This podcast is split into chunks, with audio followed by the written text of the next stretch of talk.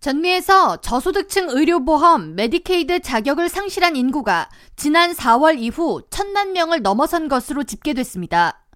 미 보건 전문 비영리 단체 카이저 패밀리가 최근 발표한 보고서에 따르면 올해 4월부터 11월 8일까지 메디케이드 수혜를 받던 인구 중 35%, 약 1,013만 명이 자격을 상실했으며 뉴욕의 경우 33%, 약 65만 명이 혜택을 잃었습니다.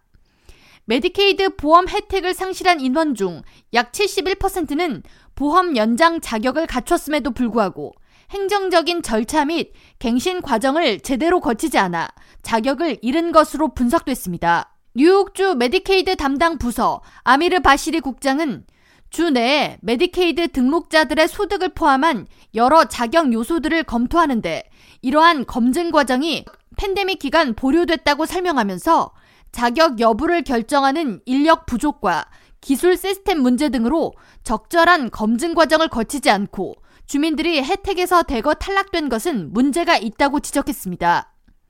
메디케이드 자격 박탈이 진행된 주요 사유에는 주 내에 주소지가 변경되거나 없어진 것 등으로 인해 갱신 통제를 받지 못한 것과 보장 유지 여부에 대한 문서 혹은 문자 메시지 등 연락처 업데이트가 제대로 되지 않은 사유 등이 가장 큰 비중을 차지하고 있습니다.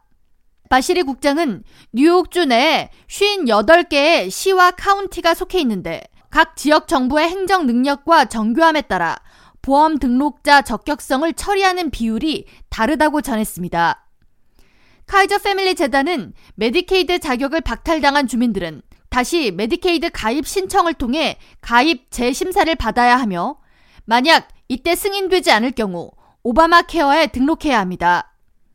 연방보건복지부는 메디케이드 자격을 상실한 대거 주민들의 보험 상실을 우려해 내년 7월 31일까지 보험 자격 상실자를 대상으로 오바마 케어 등록이 가능토록 한다는 계획이지만 미 건강보험 시스템의 복잡성으로 인해 대체 보험을 찾는데 어려움을 겪는 이들이 증가할 것으로 예상됩니다.